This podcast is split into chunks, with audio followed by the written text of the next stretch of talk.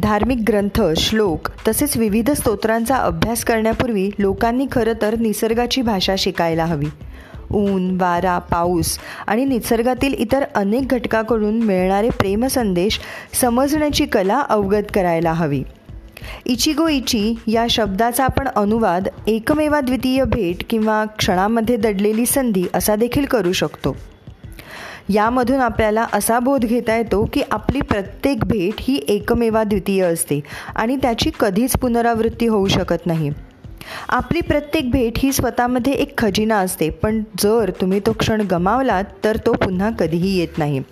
आणि म्हणूनच आपल्या या इचिगो इची पॉडकास्टमधून आपण अशा अनेक क्षणांना भेटणार आहोत ज्यांच्यामुळे आपल्याला आपले जीवन अतिशय सुंदरपणे जगण्याची कला अवघड